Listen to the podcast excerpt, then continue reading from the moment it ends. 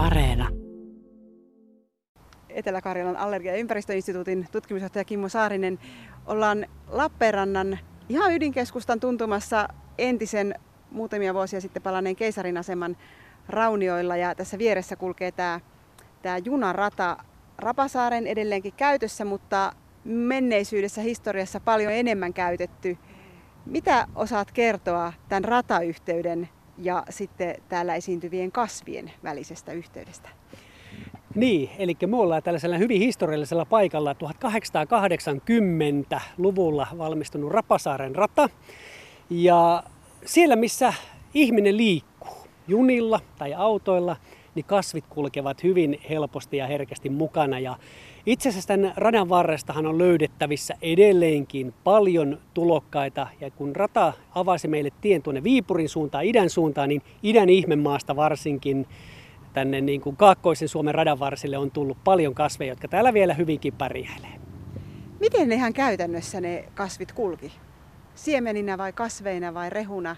Kasvit kulkee käytännössä ihan minkälaisissa muodossa vaan, että hevosille tuotiin, sotaväki kuljetti rehua, tänne näin ihmisille on tuotu siemenviljaa, ja täällä niin kuin radan varsilla, niin niitä on sitten ripottunut tuonne matkan varrelle ja sitten tietysti sinne pääteasemalle, niin sinne on, on kertynyt sitten ehkä enemmänkin.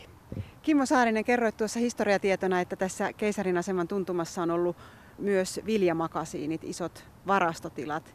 Minkälaisia kasveja sinne viljasäkkeihin on salamatkustajina kätkeytynyt? vanhaan hyvään aikaan, kun viljan siementä ei puhdistettu tai saatu niin siistiksi ja, ja steriiliksi kuin tänä päivänä, niin siellä joukossahan tuli hirveän iso joukko kaikenlaisia muita kasveja. Ja, ja niistä tietysti isoin osa on jo, jo hävinnyt, että, että, että niiden aika on ollut ja mennyt.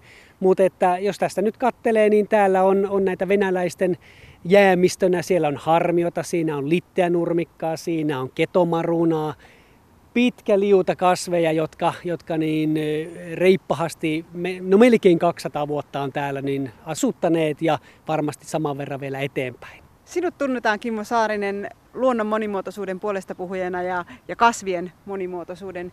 Minkä takia on tärkeää, että, että näitä kasveja täällä vaalimme ja hellimme? Kaikki lähtee kasveista. Maapallo on oikeasti vihreä planeetta. Jotkut väittää sitä siniseksi, mutta se on vihreä planeetta.